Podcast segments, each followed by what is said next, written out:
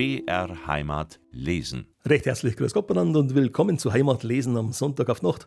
Am Mikrofon ist der Frühbei Stefan. Nach der Familiensaga der vergangenen Wochen, die nicht immer ganz leichte literarische Kost war, gehen wir es ab heute ein bisschen geruhsamer an. Und vielleicht auch ein bisschen zünftiger. Der zweite Schuss heißt eine Sammlung von Erzählungen, die Erwin Schmiedhuber zu Beginn des vergangenen Jahrhunderts geschrieben hat. Schmiedhuber ist am 14. Januar 1866 in Laufen an der Salzach geboren und 1937 in Fürstenfeldbruck gestorben. Ein Zeitgenosse Ludwig Thomas also, und gemeinsam mit ihm arbeitete Schmiedhuber viel für den Simplicissimus, die satirische Wochenzeitschrift, die in der ersten Hälfte des vergangenen Jahrhunderts in München herausgegeben wurde und die so illustre Persönlichkeiten wie Olaf Gulbrandsson, Bruno Paul, Thomas Theodor Heine und Käthe Kollwitz, besagten Ludwig Thoma und Georg Query, Erich Kästner und Hermann Hesse, die Heines und Arthur Schnitzler ebenso wie Frank Wedekind zu ihren Mitarbeitern zählte.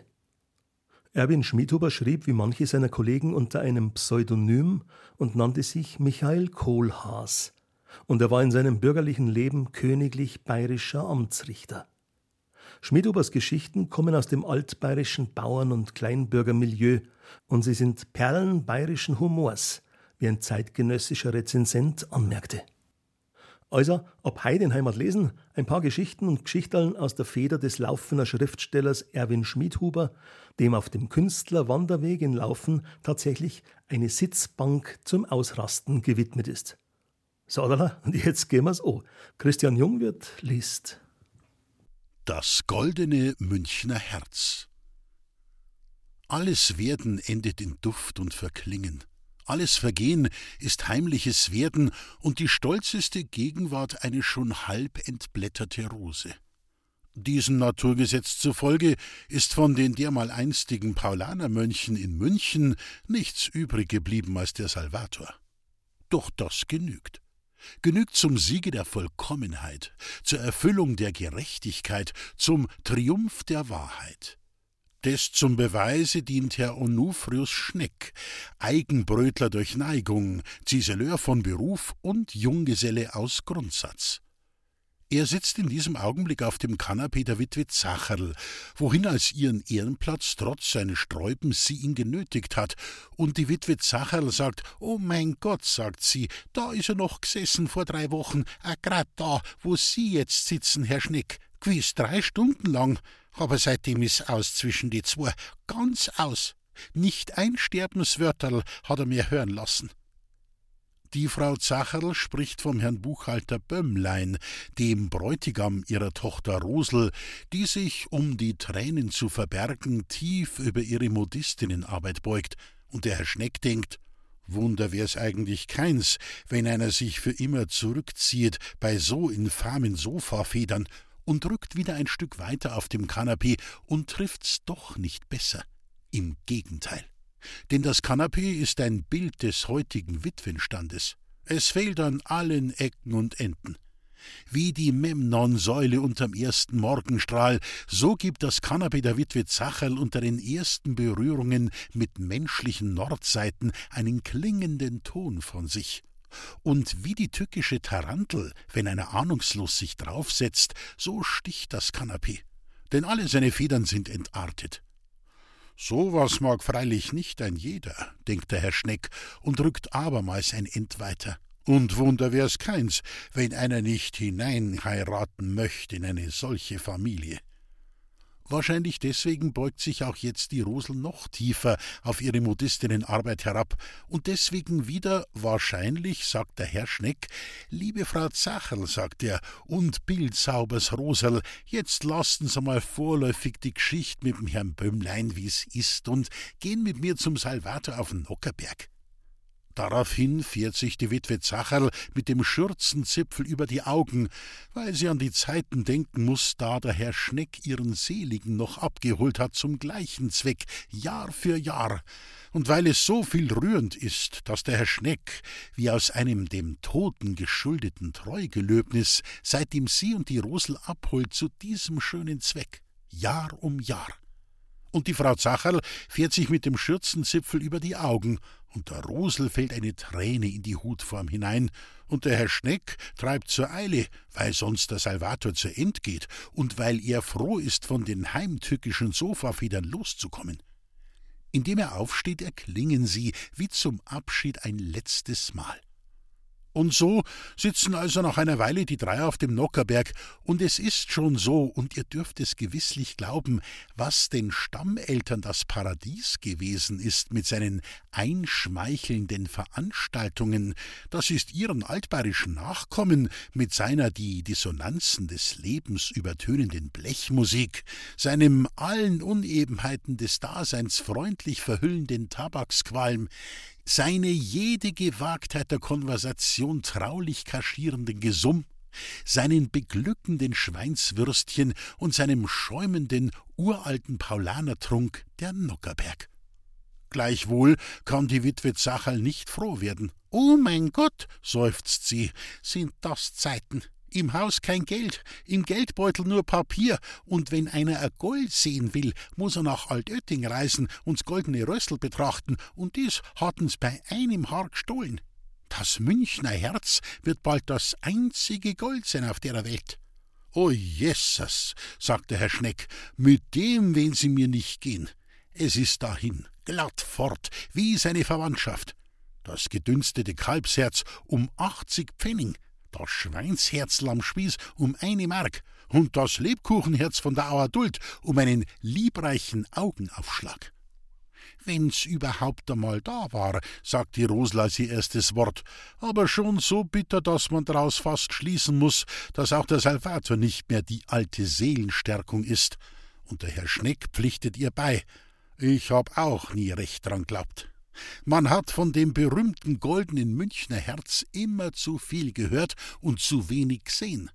Beim Armenball, ja, da hat's die Polonaise mittanzt, weil's auf die Weise in die Zeitung kommen ist, und auf Einzeichnungslisten für öffentliche Wohltätigkeit hat es sich durch die Stadt tragen lassen, aber sonst hab ich's, aufrichtig gesagt, nicht angetroffen. Sie reden wie mein Mann selig, sagte Witwe Zacherl. Der hat's auch immer bestritten und war doch die Herzensgüte selber. Aber, fährt sie fort, die dem Verewigten gebührende Träne im Aug, was wahr ist, ist wahr. Der Salvator ist ausgezeichnet. Sehen's, sagte Herr Schneck, da hinten an dem zweiten Tisch rechts bin ich vor fünf Jahren das letzte Mal mit ihm, er spricht von dem allzu früh den seinen Entrissenen, gesessen. Josef, hab ich gesagt, jetzt langt's. Josef, jetzt geh wir. Du, was magst, hat er gesagt. Nein, so was Gutes gibt's nimmer, sagt die Witwe Zacherl und stellt im Erinnerungsschmerz den schon erhobenen Maskrug wieder auf den Tisch. Er hat einem jeden Geschöpf seinen freien Willen lassen. Du, was magst, aber i bleib. Und so sind wir halt zu zweit blim, weil keiner vom andern lassen hat. Es war die echte, wahre Freundschaft, sagt die Witwe Zacherl. Und der Herr Schneck fährt fort. Josef, hab ich gesagt, es geht jetzt auf Achte und leid mengt es nicht, dass du mit deinem Stock immer einen Tag zu die Lieder fuchtelst. Josef, immer. Und in dem hab ich ihn langsam von der Bank aufziehen wollen. Er ist aber grad im Gegenteil ganz langsam von der Bank nuntergerutscht, untern Tisch. Nur damit der Herr oben niemand belästigt, sagt die Frau Zacherl mit feuchtem Blick. Ja, so feinfühlend war er. Herr Schneck, der hat's gehabt, das goldene Münchner Herz. Er war das Zartgefühl selber, sagte Herr Schneck. Aber mit dem goldenen Münchner Herz lassen's mich aus.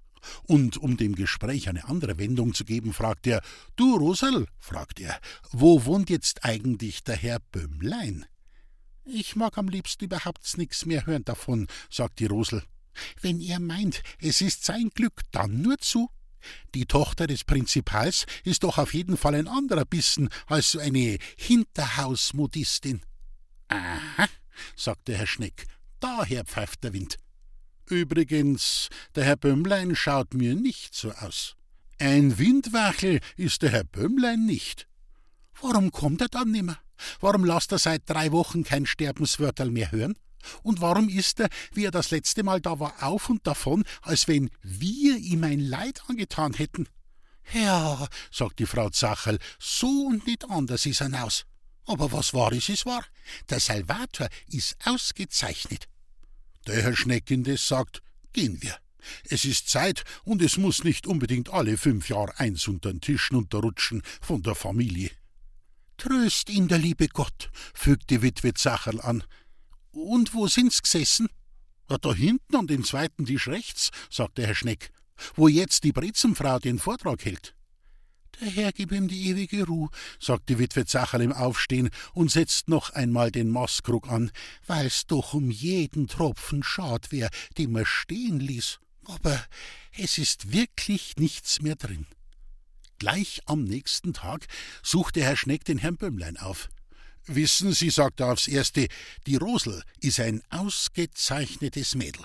Direkt eine Errungenschaft für jeden Mann, ob arm oder reich.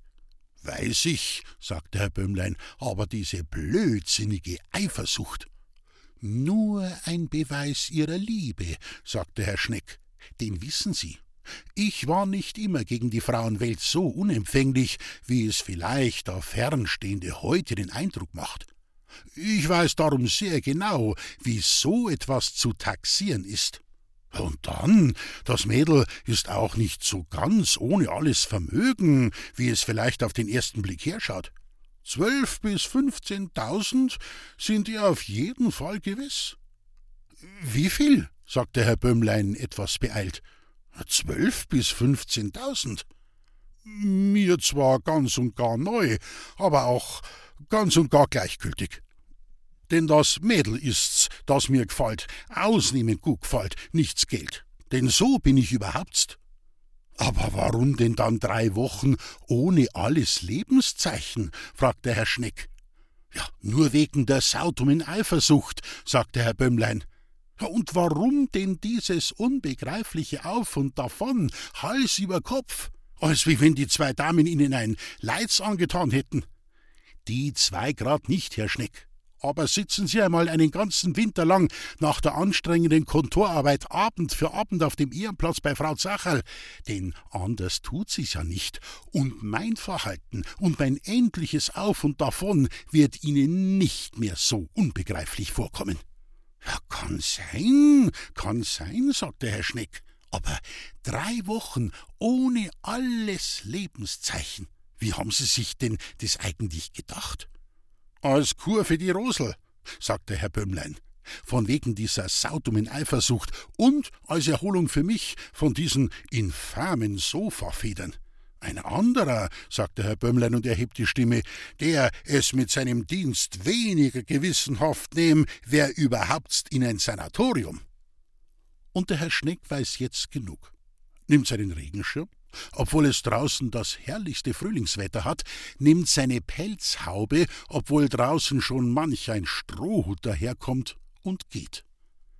Frau Zacherl, sagt er gleich am nächsten Tag, nur ein paar Wort unter vier Augen. Frau Zacherl, ich war nicht immer so unempfänglich gegen die Frauenwelt, wie es vielleicht auf Fernstehende heute den Eindruck macht. Ich weiß darum sehr genau, was man der Liebe zumuten darf und was nicht. Frau Zacherl, Unvollkommenheiten, wie sie ihr Kanapee aufweist, sind auch für eine reine, uneigennützige Liebe zu groß. Lassen Sie sofort auf meine Kosten Ihr Sofa zum Tapezierer Grünbaum schaffen. Herr Grünbaum hat bereits Weisung. Das Weitere geht Sie nichts an. Zweitens, wenn morgen der Herr Bömmlein wieder auftaucht, so können Sie ruhig sagen, die Rosel bekommt einmal zwölf bis fünfzehntausend Mark, denn sie steht seit Jahr und Tag in meinem Testament. Und drittens, jetzt kommen Sie auf der Stelle mit mir, damit wir für die zwei Leuteln die Aussteuer besorgen. Ruhe.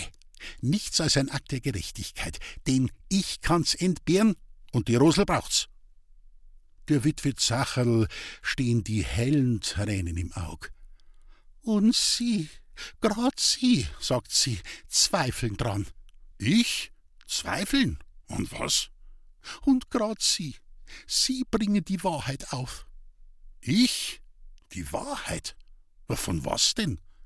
Vom goldenen Münchner Herz. Fronleichnam. O Jammer, o Elend. Nur die armen Leute haben ihre Plag und das Gfrett. Ja, was nicht gar.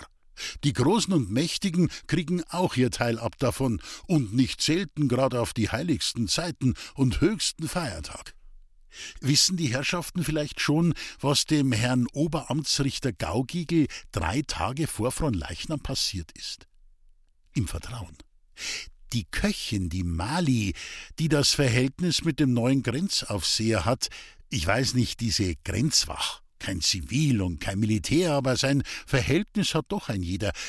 Die Mali also, wie es ihr die Frau Oberamtsrichter ein für allemal aufgetragen hat, nimmt drei Tage vor Leichnam, mitten in einer anderen Arbeit, weil sie sonst wahrscheinlich wieder vergessen hätte, die Uniformhose vom gnädigen Herrn mit den breiten Goldstreifen, die Herrschaften wissen schon, aus dem Kasten und schaut nach, ob die Hose nicht ausbügeln braucht. Oh, diese Dienstboten kein Gedächtnis, keine Einteilung, alles nur so Hudri-Hadri und dann doch kein Lohn hoch genug. Anstatt das Schaff mit dem siedheißen Fußbad für den gnädigen Herrn ruhig ins Zimmer hineinzutragen und dann immer schön eins nach dem anderen im Herausgehen nach der Hose zu schauen, setzt das dumme Ding auf dem Korridor das Fußbad nieder, nimmt die Hose aus dem Kleiderschrank und betrachtet sie von unten nach oben und von oben nach unten, indem sie ausgerechnet über dem Wasserschaff in jeder Hand einen Hosenfuß in die Höhe hält. Und während sie so schaut und schaut, Wer kommt daher, ganz ungeniert, und sagt ganz laut: Guten Morgen, Mali, ich möcht bloß fragen wegen dein Ausgang am Fronleichnamstag. Der neue Grenzaufseher. In einem wildfremden Haus, beim helllichten Tag, über zwei Stiegen. Denn im ersten Stock sind die Kanzleien und parterre das Gefängnis, direkt vor dem Schlafzimmer der Herrschaft. Eine Keckheit.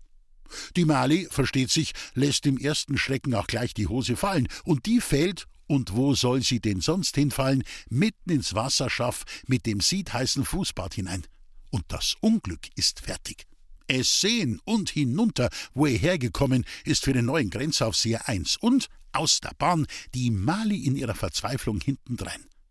Er rennt vorn zum Haus hinaus und sie hinten, er in die Grenzwachstation und sie in die Holzleg, wo sie sich versteckt, wie die Eva nach dem Sündenfall. Nur die Hose bleibt, wo sie ist, weil sie allein nicht heraus kann.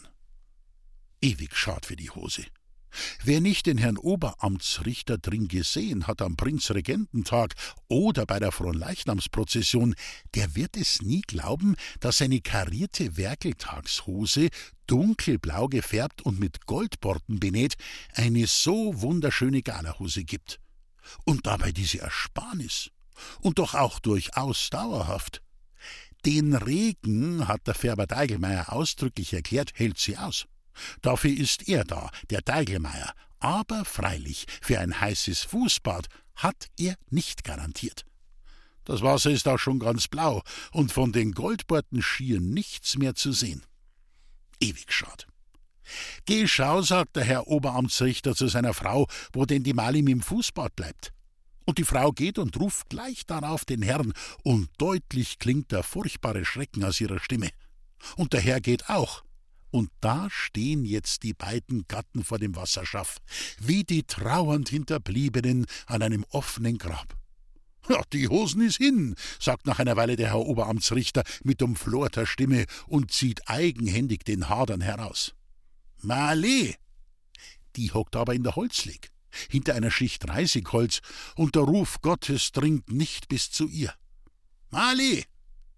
Sie wird sich doch nichts antun, sagt die Frau Oberamtsrichter, und es fällt ihr ein, wie oft schon Leute sich die Pulsadern geöffnet haben, wenn ihnen eine goldbortierte Hose ins Fußbad gefallen ist, und alle zwei machen sich auf die Suche. Gott sei Dank. Die Köchin wenigstens wird noch lebend angetroffen, aber die Hose, Daran änderte sich nichts mehr, die ist hin. Es bleibt also nichts anderes übrig, sagte Herr Oberamtsrichter zu seiner Frau. Du fährst sofort nach München, kaufst bei Tietz anderthalb Meter weißen Galahosenzeug und zweieinviertel Meter Goldborten, bist morgen wieder zurück und der Schneider Wankel, ich werde ihn unterdessen präparieren, macht mir übermorgen die Hose. Denn bei der Fronleichnamsprozession, da muss ich dabei sein. Weißen Hosenstoff? fragt die Frau Oberamtsrichter. Und Goldborten? Weißen, ja. Erstens ist er vielleicht sogar noch etwas billiger und zweitens hätte ich schon lange mal gern eine Galahose nach der Hoftracht. Selbstverständlich Goldborten. So reist ihn die Frau ab. Der Tietz hat alles und der Schneider Wankel ist ein Mann von Wort. Nur die Kegelbahn darf ihm nicht dazwischenkommen. Da versagt der Schneider und gerät außer Rand und Band das rabiate Luder. Aber beim Herrn Oberamtsrichter wird er sich doch um Gottes Willen zusammennehmen. So ein Herr und ein solches Vertrauen. Nun also gut. Der Schneider Wankel schneidet drauf los wie noch nie in seinem Leben. Die Maschine surrt, der Kanarienvogel schreit, der Kleine in der Wiege plärrt. Die Meisterin kreischt mit ihrem impertinenten Organ, und der Lehrbub der Xaverl müsste ein Tausendfüßler sein, sollte er es jedem recht machen, denn der Meister arbeitet ohne Gesellen und die Meisterin ist ein faules Drum. Xaverl, schreit der Meister. Xaverl, schreit die Meisterin. Xaverl, schreien die Kinder. Xaverl, Xaverl, halt mir die Soßen in da, talkert der Bur. Das an, der Depp. Kartoffeln hun aus dem Keller rauf, erst nicht, Bazi. Ums Dirndl nimmst die an, hast den keine Augen. Der Bur wird alle Tag noch dümmer und sofort in einer Tour. Nicht um einen Ministergehalt möchte ich ein Schneiderlehrbub sein, und der Xaverl, umsonst muss er den Narren machen. Nichts kriegt er, heißt das. Die Kost hat er, aber ich dank schön, so ein Saufressen. Gott sei Lob und Dank über den Feiertag verreist die Meisterin mit ihren drei Bamsen zu einer Schwester. Aber bis sie drin sein wird im Stellwagen, Armer Xaverl. Wie soll da ein Lehrbub was lernen? Xaverl, jetzt tragst du mal das Backel zum Stellwagen um. Aha, da haben wir's schon. Und nachher's Kuhferl und auf det's Dirndl. Weiter sag ich, mach, bei dem Burm ist nix zum Verlehm. Und die Maschine surrt, der Kanarienvogel schreit, der Kleine in der Wiege plärrt, Sterndl fährt mit dem Haferl um, die Meisterin kreischt, und jetzt kommt auch noch der Zielerer Jackel und möchte an seine steirische Hose neue Streifen hinhaben, breite, grüne, weil die alten schon schier nimmer zum Anschauen sind und er für den erkrankten Posaunisten mitblasen soll bei der Fronleichnamsprozession und die drei Makel unmöglich hintlassen kann. Mit aufgehobenen Händen bittet der Jackel und, in Gottes Namen, der Meister sagt auch das noch zu. Er hat so ein gutes Herz, der Schneiderwankel, und kann keinen mitblasen sehen bei der Fronleichnamsprozession mit Streifen an der Hose, die schon schier nimmer zum Anschauen sind. Wie es aber jetzt zugeht im Schneiderhäusl, davon kann sich niemand einen Begriff machen. Und ich sag's noch einmal, nicht um einen Ministergehalt möcht ich ein Schneiderlehrbub sein. Aber Respekt. Bis die Meisterin dahin und der Xaverl vom Stellwagen wieder da ist, ist wirklich die weiße Galahose fertig, bis auf die Kleinigkeit der Goldborten. Und auch vom Jackel seiner steirischen sind bereits die gelb-grünen Streifen abgetrennt. Ah, das war dir einmal eine Schufterei. Jetzt nur gleich fort in dem Zug. Her mit den Goldborten. Aber horch, da schirm's ja Kegel. Natürlich Kegel schirm's beim Neinerwirt. Xaverl, der putzt und wäscht und räumt auf, denn was die Meisterin für einen Dreck und eine Unordnung hinterlassen hat, das ist nicht zum Beschreiben. Xafall und Würschirm. Für den Fleißinger Beck denkt der Schneider und schaut auf die Uhr, und dem Brennschuster und den Wammerlhans ist mir schier bald. Halbe drei, aber no groß nur Wannertlumpen. Xafall, wo steckst denn wieder, Tagdieb elendiger? Und unter Resonieren und Schelten erhält der Lehrbub den Auftrag nachzuspekulieren beim Neunerwirt, wer denn gar Kegel schirbt um halbe drei. Du lieber Himmel, denkt sich der Bub, indem er geht, na als den Gott. Nach einer Weile kommt er wieder und sagt, Fremde Herrenmeister, ich kenn's nicht. Und so weich sagt er die paar Wort und so gut schaut er drein dabei, bitten fast. Wirklich ein braver Bub, der Xaverl. Na ja, was hilft's? Wer den Teufel im Leib hat, den kann kein Lehrbub aufhalten. Fremde Herren, denkt der Meister, ei da schau, fremde Herren, neues Geld. Und er legt seinen Gehrock an, damit die Fremden wissen, dass sie es mit keinem Lauser zu tun haben, und geht. Hostna, als wird den Gott. Bald darauf kommt der Zielerer Jackel und fragt seiner Hosen nach, wie es mit ihr steht und ob er sie ganz gewiss bekommt, weil er mitblasen muss bei der Fronleichnamsprozession und ohne Hosen das unmöglich ist. Der Meister ist jetzt grad nicht da, sagt der Bub, er ist auf Anprob fort, aber die Hose wird heut schon noch fertig. Der Zielerer Jackel geht und die Oberamtsrichtermale kommt. Was es mit der Galahosen ist? Der Meister ist jetzt grad nicht da, sagt der Bub. Er ist auf Anprob fort, aber die Hose wird heute noch fertig und ins Haus gebracht. Die Mali geht. Und nicht zehn Schritt weg vom Schneider-Wankelhaus. Wer gesellt sich zu ihr und nimmt sie gleich um den Leib beim helllichten Tag mitten auf der Straß?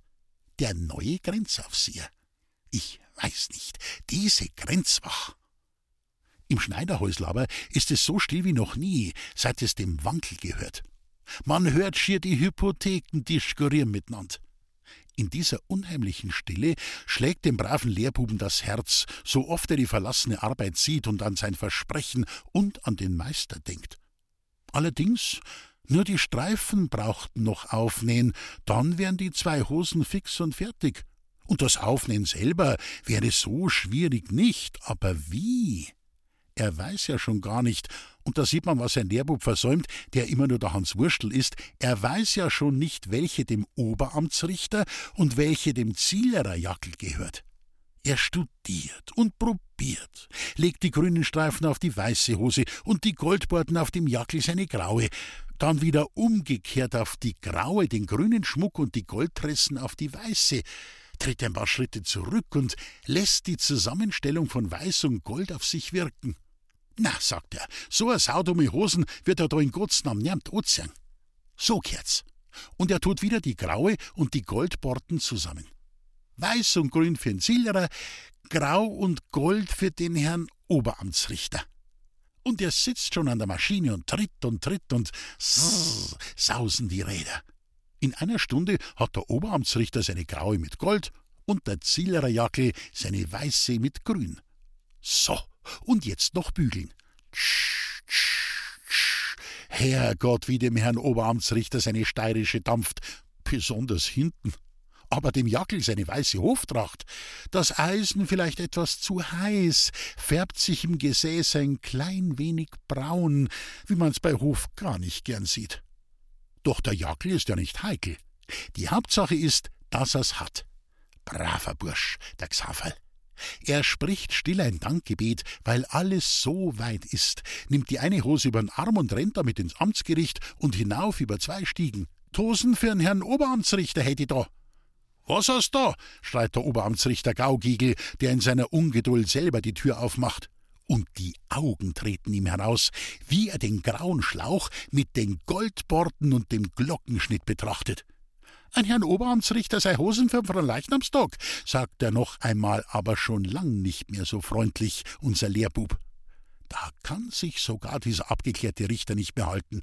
Ich gib's dir gleich, schreit er, den frohen Leichnamstag und die kitzgraue Hosen mit Goldborten, zieht aus und haut dem Xaverl eine hin, dass der arme Teufel nicht mehr weiß, ob es auf Weihnachten oder frohen Leichnam zugeht.